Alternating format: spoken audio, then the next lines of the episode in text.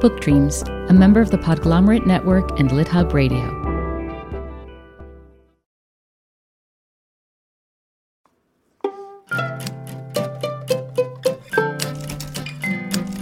Welcome to Book Dreams, the podcast for everyone who loves books and misses English class. I'm Julie Sternberg, and I'm a children's book author. And I'm Eve Yohalem. I'm also a children's book author. In each episode of this podcast, we use books as a way to explore topics that fascinate us. And in this episode, we consider one of the most enigmatic and talented street photographers to emerge in our lifetime the photographer nanny, Vivian Maier.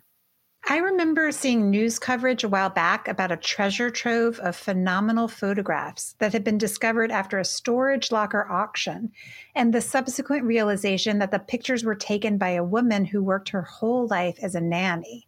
It was a story that resonated, capturing the attention of the public and art critics worldwide.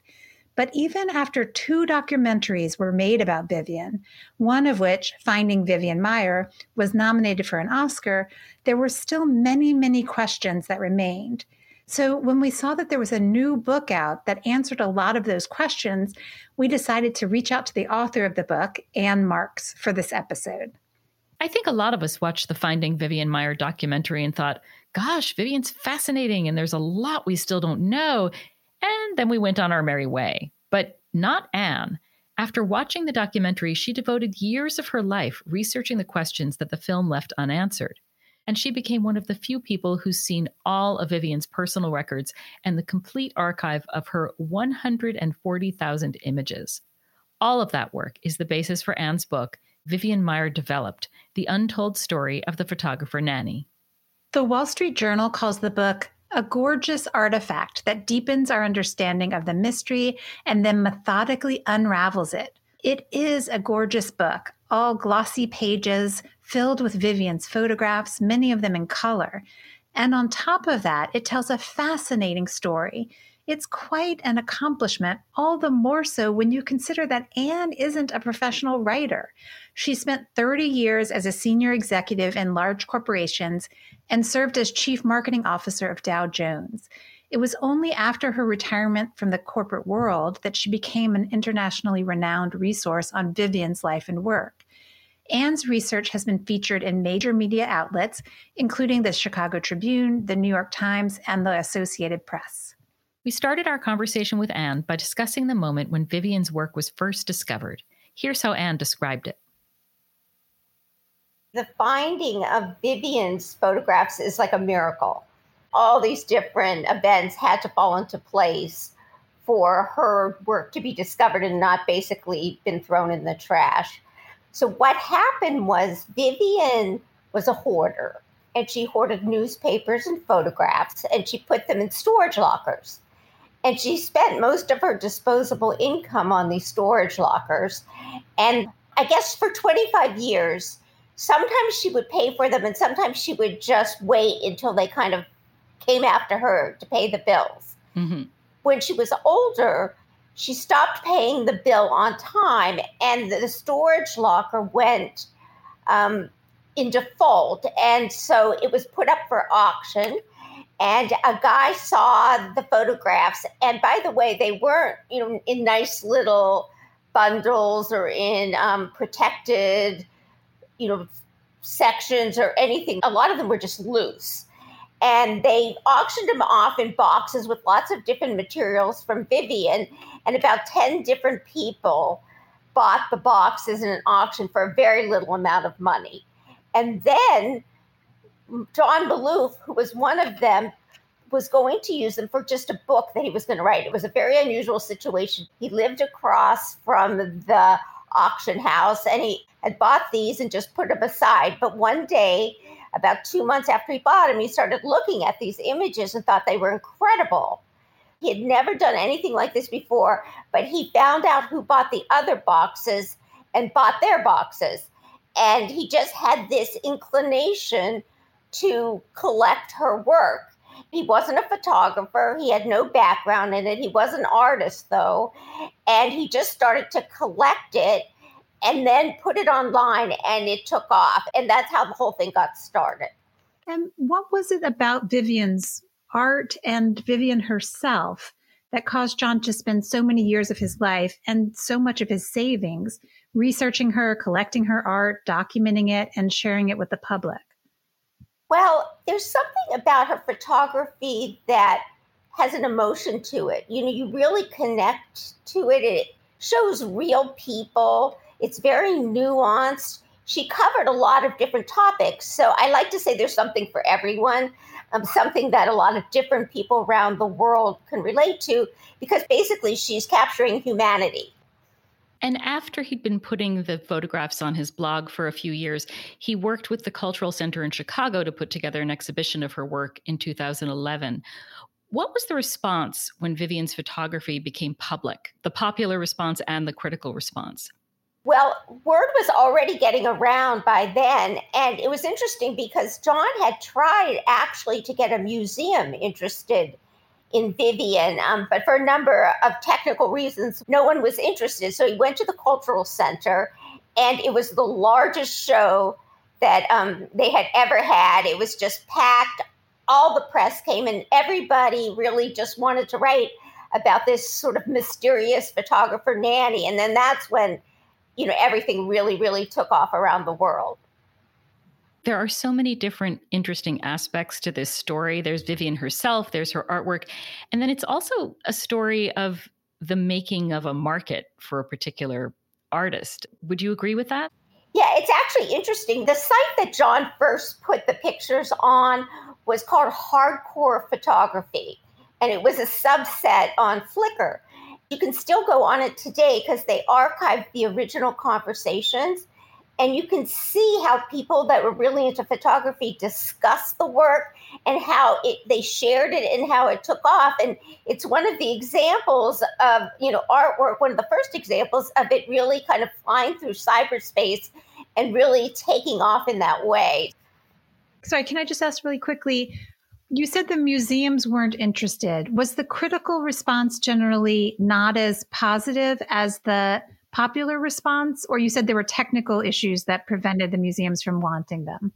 The critical response was good, as was the popular response. I mean, it was great. Every newspaper, magazine, television show around the world wanted to, um, you know, tell the story and show Vivian's work. But what happened is most of Vivian's work is in the form of negatives an undeveloped film, or it originally was, and only 5% of her 140,000 photos were printed.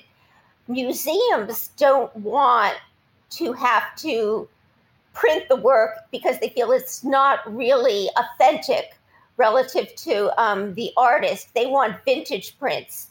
And that's one of the reasons, even today, that Vivian's work hasn't been widely accepted in museums across the country.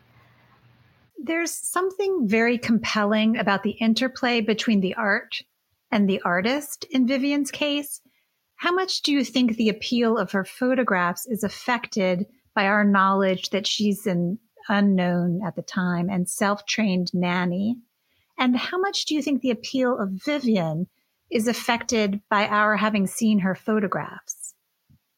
Well, you know, it's all intertwined, of course, but at the time she was discovered, her story was as interesting as the photographs. Here you have this um, nanny who left a huge trove of masterful um, photographs, and no one understood where she came from, why she photographed, you know, what she thought of her work, and then the work itself. Um, is beloved, really. I mean, I know that Howard Greenberg Gallery that handles Vivian um, said it was, you know, the biggest new artist they ever introduced as far as sales were concerned. What I found from my research, even though I loved many of Vivian's photographs, because I now understand her whole photographic development and have placed her photographs in the context of her life, for me at least, they take on a much greater meaning. I understand in many cases why she took the photographs that she did. Yeah, that's interesting. I was going to say, you know, John Maloof and other early collectors and the viewers of his blog at first, they were able to assess Vivian's art without knowing who she was. at the same time, many of the people who knew Vivian personally assessed her without having seen any of her photographs because she rarely shared them. So I'm wondering if you have a sense of whether or how these assessments changed once the two pieces of the puzzle came together. Well, of course, other than the Gensburg family, who she was very close to and she shared photographs with them, most people were surprised, very surprised, because first of all, even those that knew she photographed, they had no idea, you know, the extent and the quality. And then some people that she worked with, those that she really wasn't that comfortable with, in my opinion, didn't even know she took pictures. She would not walk out with her camera if she wasn't really comfortable with the family. You know, she sort of hid herself. Mm-hmm. So everybody was surprised um, at you know the quality of her work but i think more surprising was the humanity of her work here is a woman that didn't open up that often seemed cold very private and her pictures were just full of life and warmth and emotion. And people have wondered and this is one of the reasons i wanted to really delve into her life was how could a woman that appeared this way take pictures that had such a sense of humanity in them There's so much that's fascinating about this story, it is hard to know where to begin. One thing that intrigues me is that we have here so many people without formal training who wind up pursuing a passion with remarkable results. There's, of course, Vivian herself, and then, shortly before she dies, John Maloof wanders across the street one day and buys a box of her stuff at auction solely because he's considering writing a book about his neighborhood. He ends up dedicating years of his life to collecting, cataloging, and promoting her art and creating an Oscar nominated documentary. Plus, we have this remarkable book from Ann, a retired business executive who got curious. There's so much evidence here of the life changing power of art whether in creating it or in striving to understand it and its origins. There is. Perhaps more cynically, I was interested in the marketplace mechanics here. It's very hard to create a market for an unknown living artist, and even harder to create one for someone who's died. It's remarkable that that's happened for Vivian. But the limitations of that market are equally interesting. Ann mentioned that museums are reluctant to acquire Vivian's work, and that in large part that's because the majority of her photographs were printed posthumously. Well, in the art world, it matters that an artist is alive to choose which images get printed and how many to print of each one. So typically, a fine art photographer will limit the number of each print they choose to a small edition of, say, three or 10 or 20 or whatever. And then after the artist dies, nobody's going to dip into that archive to print images that the artist didn't authorize, because that would dilute the market for the original prints. In Vivian's case, her dealer or whoever owns the rights to her work could theoretically print however many they want of whatever images they want. I'm not saying they would do that. Her dealer, Howard Greenberg, is a very reputable and knowledgeable person, but that uncertainty and Vivian's lack of participation are probably what's limiting her market. And then, of course, some museums just don't acquire posthumous work. You know, these art marketplace rules may seem arbitrary, but the value of art is arbitrary. I mean, if you think about it, it costs nothing, relatively speaking, for Van Gogh to buy paint and canvas. And now people pay hundreds of millions of dollars for his work because, I mean, why? Partly because he painted 900 paintings and will never paint anymore. And all the paintings that are in museums are essentially out of the marketplace. Or maybe it's also that life changing power of art that you were talking about art is worth so much to people because of the impact that it has. Oh, that is all so fascinating. I didn't know any of it, and it's just so thought provoking. Another thing I'm really interested in is how our understanding of Vivian's life affects our thinking about her art and vice versa. With that in mind, we asked Ann more about what she learned as she researched Vivian's history. At one point in the book, you write Perhaps the greatest myth associated with Vivian is that she felt marginalized, unhappy, and unfulfilled, that her life story is sad. In fact, the opposite is true. Vivian was a survivor and had the fortitude and capabilities to break away from family dysfunction and exponentially improve her lot in life. So, we have two questions about this. First, can you tell us about Vivian, the woman, the human being? And also, what makes people assume that she felt marginalized, unhappy, and unfulfilled? And what make, I guess, three questions. And what makes you say that that's too simple a picture? Yes. Well, okay, so first of all, Vivian, the woman, was extraordinary. Putting her photographs aside, I really came to believe that she was a very special person in her own right. She grew up in a sort of abusive household. She had a very bad childhood. She ended up separating herself from her family. She was raised with sort of a sense of emotional deprivation, but she had such inner resources. She was so intelligent, so interested in the world that she was able to just rise above it all and create a brand new life for herself. And not only did she do that, and she created quite a satisfying life, you know, working in a field she wanted to work, taking her pictures, experiencing culture and travel to a very great degree for someone, you know, in her status in life.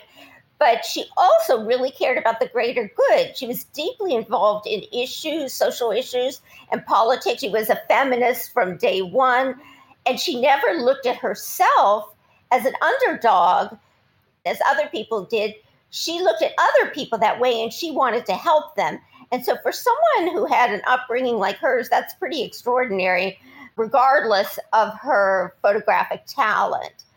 And I think what happened when Vivian was first discovered, mm-hmm. no one much, knew much about her. And they looked at her life from their own perspective, like, you know, the art community, journalists, and said, oh, this poor woman, she was so talented and she just was a nanny and she had to listen to other people and she must have wanted to be a professional fine art photographer and she couldn't get anything off of the ground and she must have been so upset and frustrated and she died with no one knowing her talent and oh this is such a sad story and that's not what happened mm-hmm. you know at all because i was able first of all to understand her photography in New York when she first started out. I met her friends and employers there, and she actually was trying to become a professional photographer.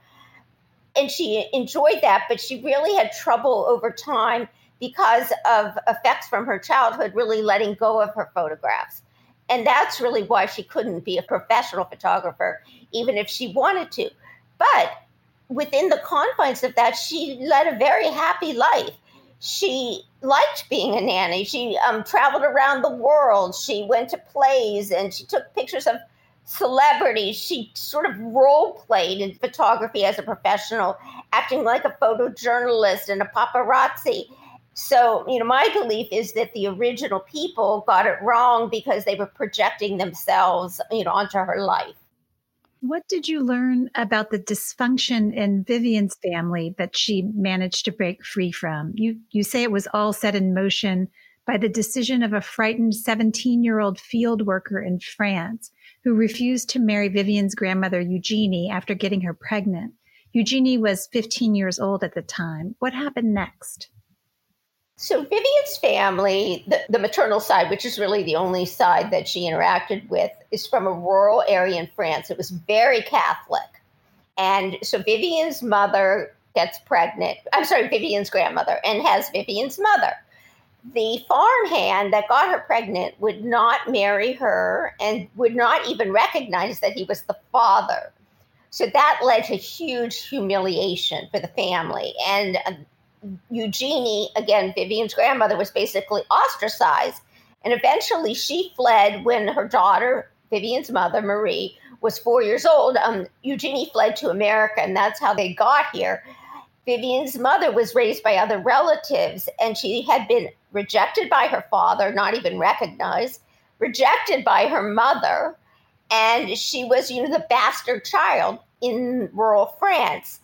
And she was a very unstable woman, as you can imagine one would be growing up like that. Mm-hmm. And she married a guy named Charles Meyer. They had almost nothing in common. He ended up being an, a gambler and an alcoholic, and he, at some points, was even violent. So this mother, who already, you know, was very difficult, very insecure, and unable to take care of herself, was married to this guy. And soon after Vivian was born, the father left the family and didn't support the family, and she didn't have a lot of interaction with her father. So she was raised by this unstable mother who ended up being very narcissistic and really just didn't take care of Vivian. And that is why she had a lot of trouble expressing herself and she had a lot of trouble establishing relationships. Yeah. You describe Eugenie, Vivian's grandmother, as a very kind and generous adult. And she had a remarkable career as a cook for some of New York's wealthiest families. And I think a loving relationship with Vivian. I'm wondering whether Eugenie's work in households might have contributed to Vivian choosing to be a nanny? Eugenie probably was the only one in the family that had a positive influence on Vivian. Once she fled France as a young girl, she came here and she was going to be a housekeeper, but there was in the upper crust of society, people wanted French cooks. And so she became a French cook and she ended up being the cook for the very top of society. She worked for two different Vanderbilts in their mansion in Florida on Palm Beach and on Long Island. She worked for the Straus family that owned Macy's in the city. And I do think it had a, impact on Vivian because she sort of straddled both worlds. You know, from her own family and upbringing, she was poor. But then through Eugenie, they were exposed to the richest of the rich so it was such a bifurcated kind of experience for Vivian. But I really do think it affected her because Vivian loved quality. Her clothes were actually from designers. She, her hmm. hats were from the best um, in Paris. And she re- really knew what she was talking about. And a lot of her self portraits, she actually associates herself with quality. Like in one, um, she reflects herself in a Cartier tray, for instance. She did this um, throughout her whole photographic career. Vivian was beloved by some of the children she worked with and seen as a monster, really, by others. They say she treated them quite cruelly. How do you reconcile this range of accounts? Well, I think that the Gensburg family, which is the one she knew the most, and really got to know, they didn't think that she was cold or detached at all. They really loved her. And other families didn't. It took a while for Vivian to open up with people, and she had to really feel secure. Now, there were some examples where Vivian was strict and um, exercised corporal punishment with the children, perhaps without permission of the adults. And Vivian, she had these emotional deprivations, which manifested themselves in some kind of mental illness, including a, this hoarding disorder. And she suffered from depression and she could be erratic. And some people experienced her during these down, dark times. And that particularly happened when she left the Gensburg family until she could kind of get herself together again. As you said, Vivian photographed a huge range of subjects celebrities, politicians, wealthy people, laborers, drunks, criminals herself, you know, you name it, dolls in trash cans. Judging from the reactions of experts in the world of photography, is there a kind of picture at which she particularly excelled? In other words, where did her artistic strengths lie? I guess people mostly feel that it's her street photography. You know, she got the perfect camera for her. She bought what most professionals were using, which was the Rolleiflex. That camera is such that you hold it at your waist and you take your picture while you can look eye to eye with people and they don't realize that you're necessarily taking their picture. So you could do it very quietly and secretively. And she was able to uh, capture the authentic actions and motivations and feelings and expressions of people on the street. And that's what I think people like the best of her total portfolio. Got it. Do you think your discoveries about Vivian's past help us better understand her art? And if so, how? I do because if you actually know how about her history, some of the photographs take new meanings. For instance, there's a lot of photographs in the whole portfolio showing the mother child relationship. You see only in, in, a store the bottom half of a mother, her skirt, and a child hanging onto her skirt for protection. And you get the feeling that the child is really needing the mother to feel safe. There's a lot of different examples of that kind of photograph. Well, in fact, if you interview some of the different people that Vivian worked for, she liked to talk about the mother child relationship a lot. Mm-hmm. and was uh, you know amazed by it and of course it's because she had no mother child relationship so you can get a whole new outlook on that part of her portfolio yeah Vivian died in obscurity in 2009 before John Maloof first posted any of her pictures online. There's been a lot of speculation about whether Vivian would want her current fame. Some say obviously not, since she kept her photographs so private and was a private person generally. Some say she was an artist. What artist doesn't want their genius celebrated? Some say the posthumous fame is perfect. She shunned attention while she was alive, but she would have relished having her art seen and appreciated. What's your view? Well, I guess it might sound a little self serving because you know, I wrote about Vivian and I want her to want, you know, what happened. Right. But I actually genuinely believe in it. And here's why. So we, we have this woman who's a hoarder. So she just absolutely could not let go of her photographs. So that was not never going to be possible. Even if she wanted to, she was emotionally unable to let them go. So first that tells you that she couldn't have shown her photograph. Also, though, it's important to note she knew she was good.